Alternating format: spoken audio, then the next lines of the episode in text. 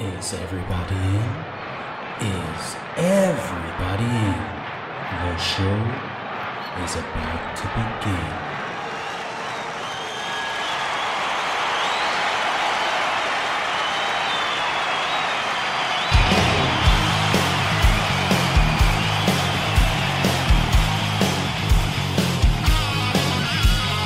Welcome to the podcast, concerts that made us, interviews and stories, tales from the bus. We love taking you back to when it all went down. The greatest live shows and that cheering crowd sound. It's concerts, concerts that made us, concerts that made us.com.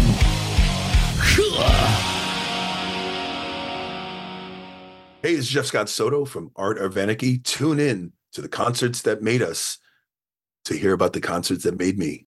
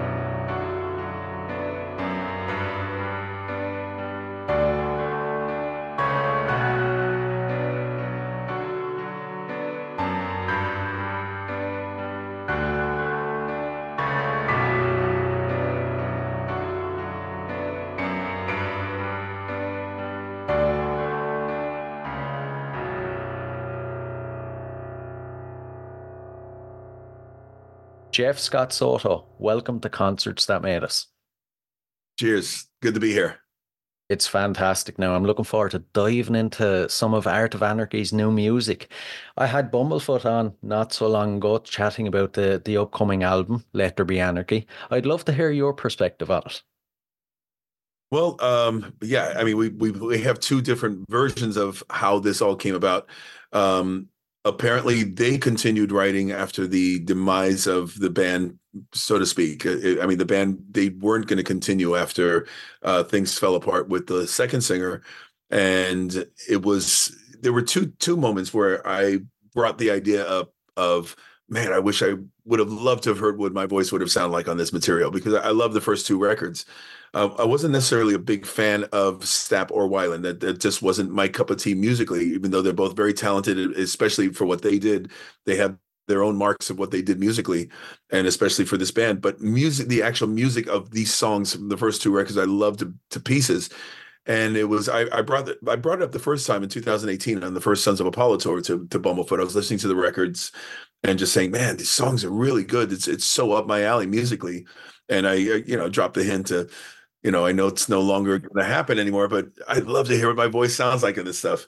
And you know, just kind of stored in the back of his head. But it was actually the lockdown that it came about. It it just came up again, and we are just catching up. And um, I said, "Yeah, man, what a pity that we we, we couldn't that you couldn't really uh, make this this uh, art of anarchy thing happen."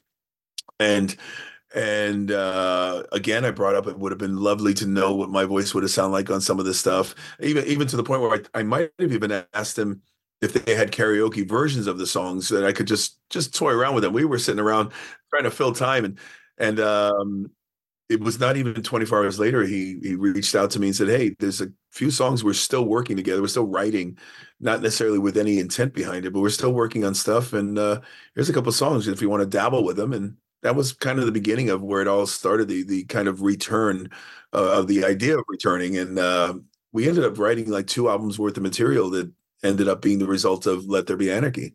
Oh my god.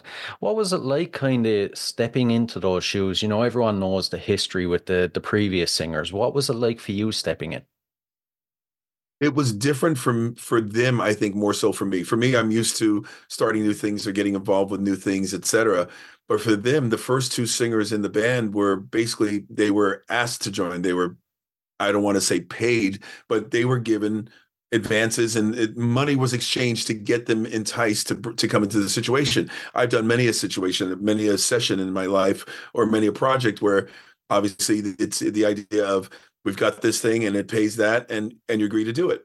Um, that was different this the, the, the difference was this time i went to them saying i'd love to do it. I'm not looking for a payday. I'm not looking to be paid to sing on this or create music with you guys. I'm looking to actually help put this back together and and continue what you guys actually started because it, it just it fell too soon as far as i was concerned. They, they they let it go too soon and and i think that had possibly to do with the commitment of the people who are behind it and i, I told them I, am loyal i'm committed I, I would love to follow through with this and and kind of help you guys turn it into what you expect expected it to be from day one. Yeah. How much input were you given then creatively? Were you allowed to kind of have some input? One thousand percent. Um, the bottom line is, this is the brothers' band. This is Vince and Jon's band. It was their baby from the from the get. You know, they they started. They were writing songs with Ron for years, and uh, they decided they made a, a commitment to each other to, to for him to be a producer, to play some stuff on the record and, and songwrite and all that stuff. But the idea was to make their dream record. They they just they'd had enough bands and they'd been through all of that through the years. They said, you know what, we're not going to chase this anymore. We we have a, a, nice business. We have a nice side hustle, which is our our normal daily lives, daily work, and but we still have that yearning to have that the the album we always wanted to make and that's how it all came together they just they wanted to make a great record with various singers and just say hey guys look we finally have something to to pass on to hold to to, to actually say we did it and it, it was that from there it snowballed into Weiland being the solitary singer for the uh the the first version of the band and when that didn't work out they you know, they were like, well, I guess it's over. And it was just a kind of like a last minute thing that they brought Stapp in because of other people that worked for them.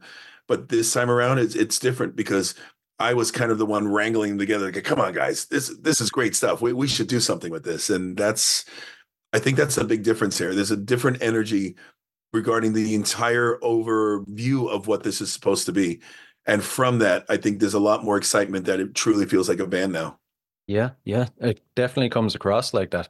Now, with you on board the new album and everything, how far are you and the guys willing to go? Are you going straight for the top or are you happy to just make music, play some gigs? You always strive for the top. You always strive. Every band, every artist, I, I, don't care who they are and what they say, you're always reaching for that brass ring. And if you why why do all the what's necessary to make the music if you're not going to follow through with it in terms of oh it's successful. Oh we, we you know you uh, you want people to listen to your music. You want people to share in your what your creation is. And it, it makes no sense for you to say oh i'm just going to make music just because i have to do it at this point in my life in my this stage of my life i'm doing more so that there are a lot of people that stop creating new music they, they don't find the reason or the point behind it because in terms of they look at it as a selling angle. They want to sell their music. I look at me. I have to do music. It's it's in me. I can't bottle it up.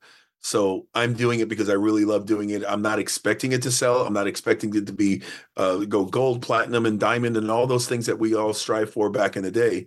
This it's it's beyond the the rewards and, Grammys and all that. I, I, I don't care about that stuff as much as I care about the creation of things. And if it resonates, if it works, of course, great. That's what we all strive for. But the bottom line is, I'm not going to sit back and wonder what if. I'm going to go for it. I like it. I like it. You guys also recently released the single Die Hard. The video, I've seen some behind the scenes of it. It looked like a hell of a time to shoot, and it's one hell of a video. What was it like to make? It was a long day. I mean, the day started at 10 a.m. and I think we left the facility something like 2:30 in the morning. It was a long, long day because there were so many parameters to be filmed and cut. And the band itself didn't even start filming until I think by the evening. I, I think we were there for about 12 hours before the band actually were starting to film because they were filming all the external stuff. They had the extras, they had all these things that you know people are hired and brought in at certain times. You got to release them by a certain time. But we're the band, we're invested, so we can leave when we're done. And it was a long, tiring day. We we filmed four videos that day. Oh man! Actually, no. the day before, we we filmed the vilified video, so we filmed three more that day because we they all tie in. And and this is something I wasn't aware of at the time. I just thought we were just knocking as many out as we can, utilizing the time and the fact that uh, Tony and I were on the East Coast, the bass player Tony. Um, but it actually does tie in together. The the ending of Vilified ties into the beginning of Die Hard, and the beginning, of, the ending of Die Hard will tie into the next one and the next one. I, I'm, I'm not going to reveal which of the next singles or the next videos, but the bottom line is all four tie into one another, kind of thematically, but not. It's not a concept album. It's just they wanted the theme to make just sense. So when you watch all four in a row, you you kind of see it as, as a as a kind of a movie version of what we're doing and yeah the, the budget was ridiculous because we we wanted to we wanted to stand out we wanted to do something that just goes a little further than just the performance video of the band and that's exactly what we pulled off yeah, yeah. I remember seeing the the first one a couple of months ago and I loved it. And you're right, I was kind of left thinking, I wonder what's going to happen next. So with this one yeah. again, I can't wait for the next one to come. But I have an interesting question for you now when you complete a body of work such as this album, how do you reflect on it in your mind? I want it to mean something, especially for the times that we're living in. Um, I always write my lyrics, especially in, in double entendre. I, I I love to write things that make you wonder what what I'm actually writing about. But more important to me is I want the listener or the person reading the lyrics to have their own interpretation of what they think it's about that it that to me is the same way as somebody reading the book versus watching the movie if i'm going to tell you what the song is about i'm revealing everything and it leaves nothing to your own imagination if you're listening to the lyrics or you're, or you're reading the lyrics and i always want them to be somewhat important. Uh, I, I don't just write throwaway lyrics just for the sake of rhyme schemes or or you know they, even if it's a song uh, i've written a song about my dog and it was a little puppy who was really hard to manage and and I just I got so frustrated and I wrote the lyrics to this, and this is a long time ago. And so uh, reviewers was, wow, that must have been a tumultuous relationship. Geez, this this woman drove you crazy. I'm like, the song was about my dog. So it's I love that people can get two sides of of the sometimes even three sides to uh, a storyline or a theme that I'm writing. So I always want to make it uh, important. I want to make it count as much as possible. Yeah, yeah, I get you. I get you. I mean, there's now, nothing wrong with a lyric like "fight for your right to party" or "I want to rock and roll all night and party every day." We need those as well. We do. But I've done enough of those in my life, in my in my career at at this stage of my life. It's it's kind of silly for me to personally be coming up with just writing about chicks and writing about rock and roll parties and all that stuff. I I, I try to leave a little more, just a little more mark in, in what I'm doing lyrically these days. Go a bit deeper. Yeah, yeah. And you know what? The podcast is called Concerts That Made Us. So I have to ask you some concert related questions. What okay. was your first concert? I believe it goes back and forth, but I believe the first one because they were both in 70. Oh no, actually, no, that's the one I'm thinking was in 79. So my very first one was in 78 when I went to Dodger Stadium to see the Bee Gees.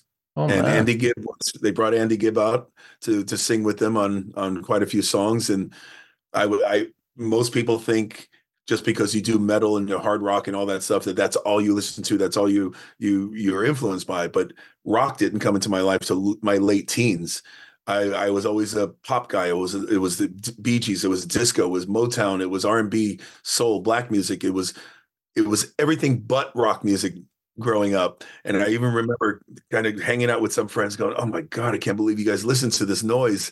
And this noise now because it became such a big influence and passion in my life but it didn't it didn't resonate with me when I was younger.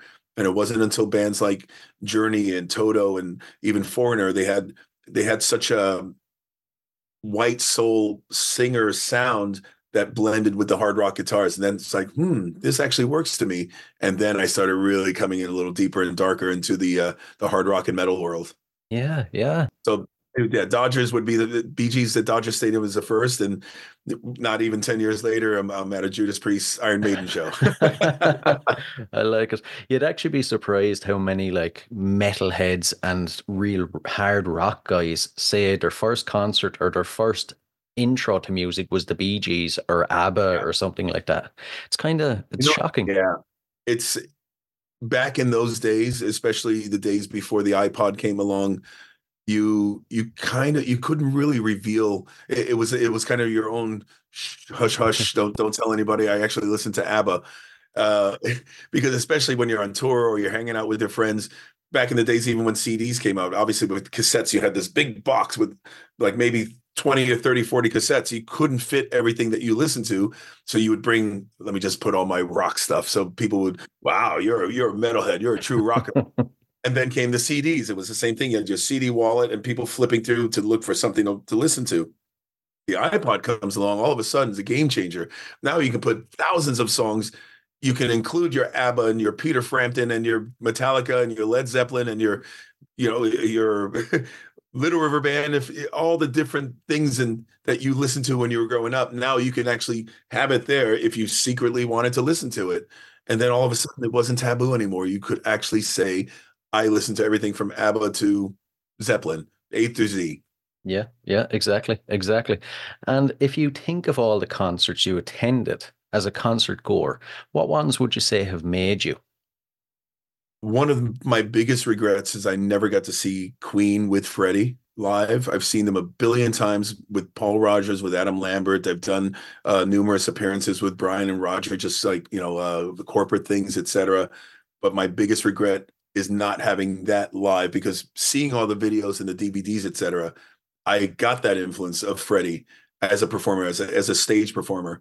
But the one that actually resonated, the two that resonated most with me uh, was watching David Lee Roth on the Fair Warning tour back in '80. I think that was '82. I don't remember what year that I went to go see that, and uh, seeing Prince in '88. Prince is the the ultimate performer to me, and so taking the frontman levels of what David Lee Roth, Prince, and Freddie, that I, I absorbed all of that, and that's what made me the frontman that I am. Yeah, definitely, definitely. Do you get much opportunities to go to gigs nowadays? Or are you too busy with your own music? mainly mainly festivals because we I do play a lot more festivals than the latter part of my career and from that I get to see more friends I get to see more colleagues but I get to see other bands that I don't of of artists that I don't know and that were big influences on me so that's where I get to see more of my shows uh I'm I'm working a lot. I'm always on tour. I'm always somewhere around the world. And even on days off, I get to pick up shows here and there. But for the most part, the majority of who and what I see is when I get to play the same bills with them. Right, right. Interesting, interesting. And for any listeners, maybe listeners over at this side of the world that haven't caught one of your shows, what can they expect? Give us the full experience if you can. Well, by naming artists like Freddie or Prince I like all of my shows to be mini events, even even at the, a low a lower club level. I don't just go, here's a song for you.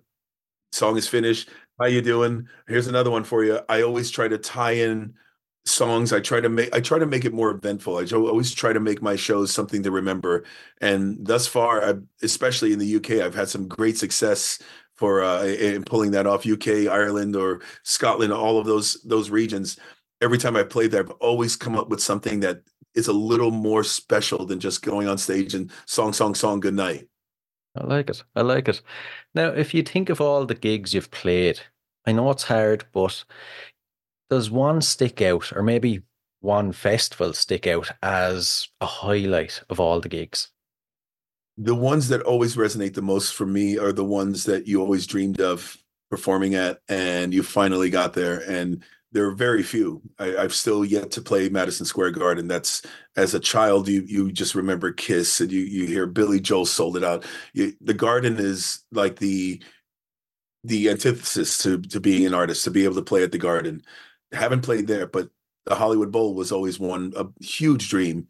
And when I was singing for Journey, I got to play there. We we were doing a co-headlining tour with Def Leppard in uh, 2006, and for me to be able to say that I got to do the Hollywood Bowl with my mother watching was that was one of the pinch me moments of my my career, my my life. Oh man, that must have been so special. Absolutely, and so I, I still I still have the uh, the O2, uh, the the arena. The I loved it. It's still, and of course the uh, the the big one, the the one in uh, the big one in London. Everybody always dreams of Wembley. Yeah, yeah, exactly, exactly. I have to ask, as a musician of your stature, how do you view the Whisky a Go Go? Because I have this kind of image of it as a mecca for rock music. You know, you think of the Doors and all the guys that played back in the seventies. These local, um, I guess, these well-known places around the world I, I kind of felt the same way about the marquee in London. You you you you hear so much, you know so much about it, but you actually when you're actually there, you go, well, that wasn't as special as I was expecting. right. And when you live, you you virtually live down the street from these places. They're not they're as not I don't, I don't want to say important, but they're not as um iconic as they are to others around the world. To us, it's okay. Well, there's the whiskey, there's a Taco Bell, there's a McDonald's, and a and a, a Shell gas station. They just become as part of our regular life. You don't really think of it that way until you hear others talk about it that way. The same like the Rainbow Bar and Grill is so world renowned, but for me, it's just a place you can get really good pizza. So uh. it's. Right. When, when, you live there and you're when you're around it so much, it, you kind of you're kind of jaded to the fact that that means so much to other people. But you're reminded of it, of course, when you're talking to people like yourself, and you, you just you know you know that it actually resonates with others. More importantly, and it would be the same thing for me of, uh, of certain venues around the world others that drive by it every day. Ah, it's just that. mm, I gotcha. I gotcha. That's really interesting. Now, I've never thought of it like that, but yeah, it makes sense. Makes sense. And back to your gigs then if you think of all the gigs you've played, is there one that maybe sticks out as the worst experience? Everything went wrong, and how did you overcome it? There was one show with Talisman. I, I remember we didn't have our normal sound guy, and it was just sound problems from the sound check all the way through the gig. And there's a there's a little clip we we did. There was a documentary of sorts re- released of Talisman quite a few years ago. I think it's out of print now, but there's a portion of it where somebody took some uh, fan footage, uh, uh, or it might have even been one of our tour managers, somebody filming from the side, where I'm trying to talk to the audience. Clearly, nobody understands me. We're in Paris, and I'm speaking, trying to broken, slow English, trying to get them, you know, to to respond, speaking to them. But every time I'm speaking, the the, the mic feeds back. Oh. So I'm like, oh.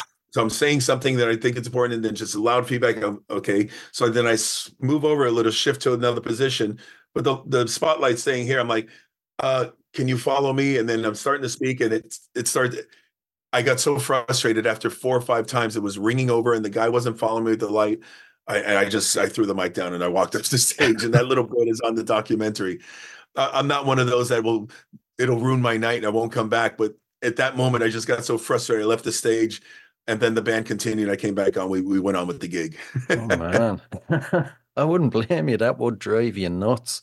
Oh man. Well, yeah, you you kind of expect it though when you don't have. This is why it's so important. It's it's so difficult for bands, especially on a known level, to travel without their entourage, to travel without the people that know their music, that know how to make their music sound, etc.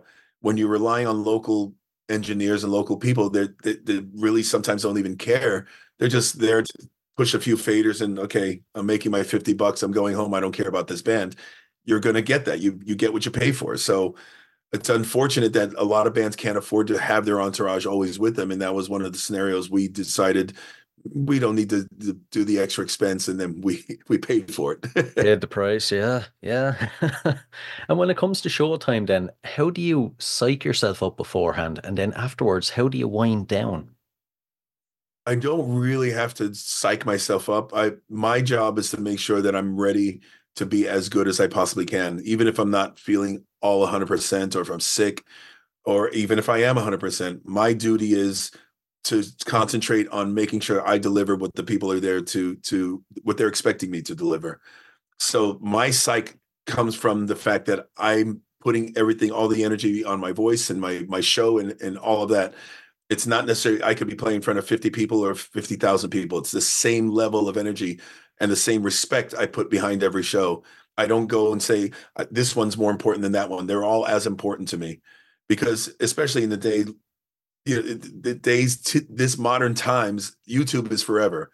Back in the day, you got some guy that snuck a tape recorder in his bum and, and is getting a bootleg copies of you. It's it's not as big a deal as now. It's immediately minutes after you've done it, it's going to be posted and the world's going to see it and it's going to be there forever. So you want to try and be on top of your game as much as possible and always thinking and making sure that you're not just resting on your laurels and you're, you're just uh, phoning it in, so to speak but yeah, it, to to come down from it, that's that's a whole nother animal because you get off that stage and you know you've given it all and you're exhausted and you're just I pretty much rather not speak to anybody or see anybody. I'd rather just like kind of be on my own and get my own zen to calm down from it because even then you have the after show of seeing guests and you know talking to the band oh you messed up that part hey did you see that you you want to talk about the show but immediately i really need to come off stage and just kind of flop on the floor with a towel on my head.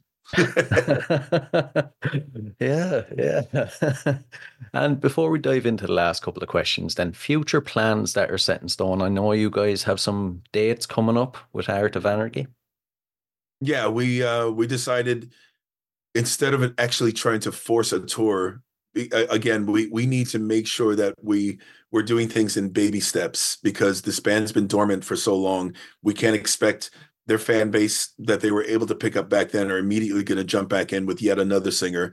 And there are many, many more people who have no idea who the band is. So we can't assume just because we've released the record that we can book an entire tour. We have to wait and see the if it resonates, if there's a demand for the band. So, but on the same token, we also needed to get out there and kind of get our feet wet. So we decided to put this this uh, two weeks of shows together to kind of celebrate, commemorate the the dropping of the album, and from there we we just kind of feel it out and and see if it resonates, and we go from there. It's at the moment there's nothing yet. There's a lot of things being planned, but there's nothing I can talk about just yet, right? Because obviously some triggers are going to be pulled based on the interest of um, you know when when people finally get to hear the whole record and get to uh, see if they like us or not. Yeah, yeah. I know you said earlier there was a couple of the older songs you would have liked to have sang on. Can we expect some of those songs at the live shows? Absolutely. Uh, in fact, I, I, I, this is my 40 year anniversary. I, I, started my career in 1984 with Yngwie Malmsteen, and so I have a wealth of material that I've had to write, sing, uh, tour with, and my my hard drive is basically full. for me to try to remember lyrics for everything that I'm doing currently is impossible because I still have the old stuff stored in there that I can't remove to make space. so my learning process these days, especially with Art of Anarchy, is I have to I have to sing the songs that I'm learning from the other singers for me to learn them. I can listen to them over and over and over, but until I actually demo them myself and listen to myself singing those songs over and over, that's when they become mine. That's when I can actually remember them. And that's exactly what I'm doing. When I go to the gym, all I listen to is the older Art of Anarchy songs with my voice on them because that's how I'm absorbing and soaking them in to get ready for the tour. Ah, I like it. I like it. Interesting way of doing it.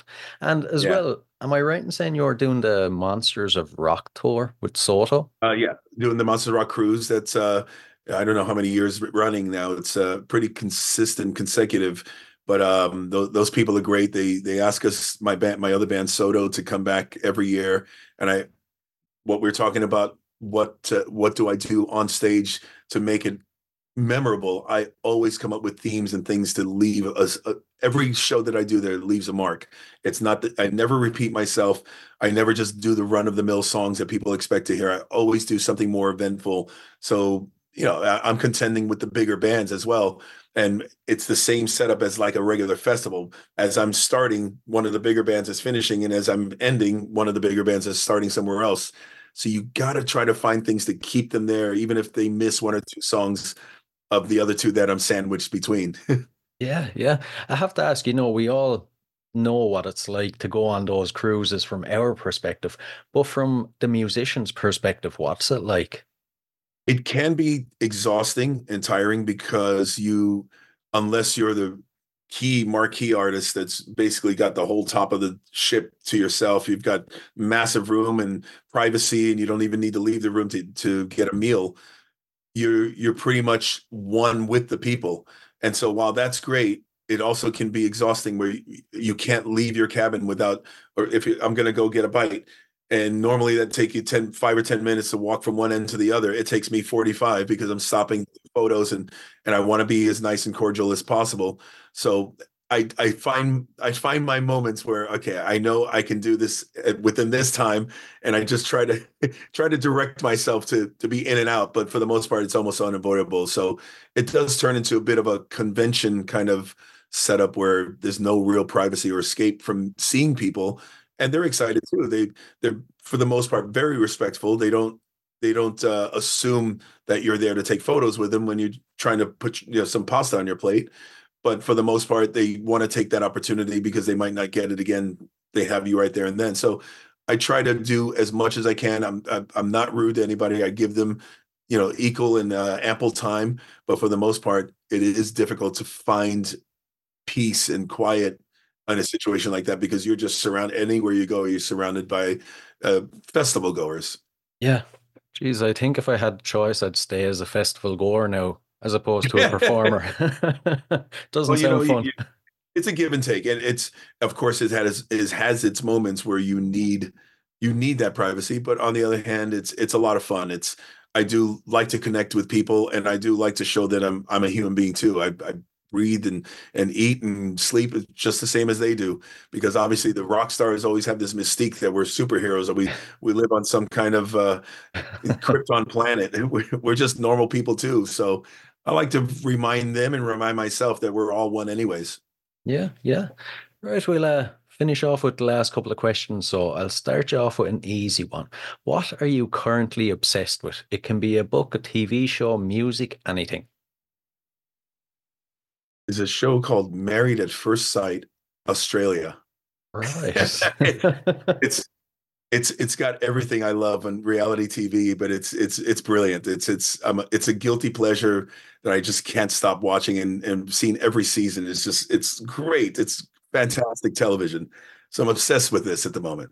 Right, I'll have to I'll have to check it out. So there's a UK version of it as well that the the the original version of it was very boring and very dull, and they've now changed and branded it towards the Australian version. So the last season of the UK Married at First Sight was very it was, it was much better and it was very much like the Australian version. The one in the US is a snore fest. You watch that I can watch that at night and don't need a sleeping pill. It just puts me right out. right. Right. I know what to watch next time I'm suffering from insomnia. and if you could revisit any period in your career, what would it be? Hmm. That's a difficult one because the better parts of my career, like the bigger moments in terms of bigger stages and uh, bigger venues and bigger crowds, weren't necessarily the most positive or the one that the ones that left the most memorable uh, positive memories for me. And I'm not talking about recently. I'm talking about even going way back. I I tend to lean more towards the the smaller bands, the smaller bands that meant more to me musically it meant more to the people musically in, in terms of my career. So, I mean, anything from the band Talisman, as I was saying, to even my solo stuff when I go out there and do my solo tours, they, they're not the biggest stages, they're not the, the grandest conditions, but there's something about when you're with true brothers, when you're with true, with when you truly love what you're doing and who you're doing it with, that tends to resonate more than the ones that were more corporate or business oriented, where you made more money and played to more people. I like it. I really like that answer now. And the final one, so bit tricky, but what song would appear on the soundtrack to your life? I know what would appear at my funeral. Uh, I would I would love the song "In My Life" from uh, Beatles to be played at my funeral or my memorial, whatever. But the soundtrack that is a trickier one because how is there one song that defines one you know defines a person defines a life or the, the, it's easier if you could define if you have to define a life that was only around for seven years or 20 years but i'm i'm going to be 60 soon so how do you find the one song that kind of encapsulates? And i probably have to go way back. Oof, that's a tough one. It really is a tough one. Yeah that's an open-ended one man. I, I i've got no real because uh, there's so many that I could choose from. But then, as many as there are, they're they're they're a bit incomplete. Mm, I get so, you. Uh, I've stumped you. I, would probably I'd probably choose a song from Queen. You know, it's, it's, just something from the earlier records, the the ones that got me into this band, the ones that uh, made me realize. Because again, Queen is one of those bands that they're just so well rounded. They just have so many different styles, and it's not like they tried to do different things and didn't work. They're the, they're the kind of bands that were the jack of all trades and they were masters of all trades. So you can take an opera song, a blues song, a rock song, disco song, jazz song. There's so many different s- styles of music and genres that define one band. And that's what I'm trying to think of one song that defines me in, in, in terms of musically, as a person, as an artist. And, and there really isn't just one.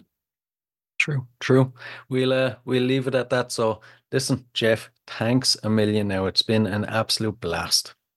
Cheers. Thank you for having me. And uh, thank you for having platforms like this to help us continue getting our music heard and watched and listened to, etc. It's a, uh, it's a whole new world where magazines and flyers and radio is just a thing of the past. So we rely on on things such as this podcast and uh, and social media to keep the word going and keep us going. So thank you.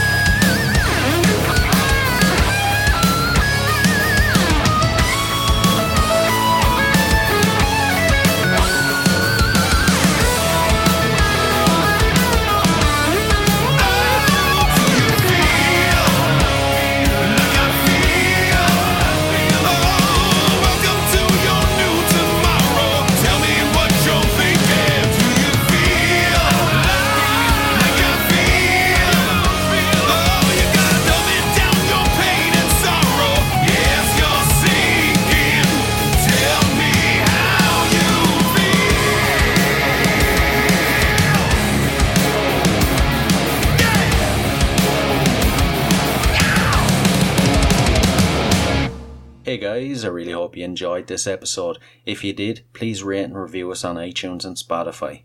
And if you're interested in signing up the Band Builder Academy, use the link in the show notes below and enter the code CONCERTS and you'll receive 10% off.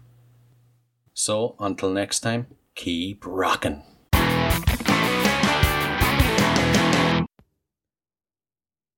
Hey, hey, what are you guys still doing here? The show's over. It's over. You can go home. Go on. We'll see you next time. We'll be here. Bye.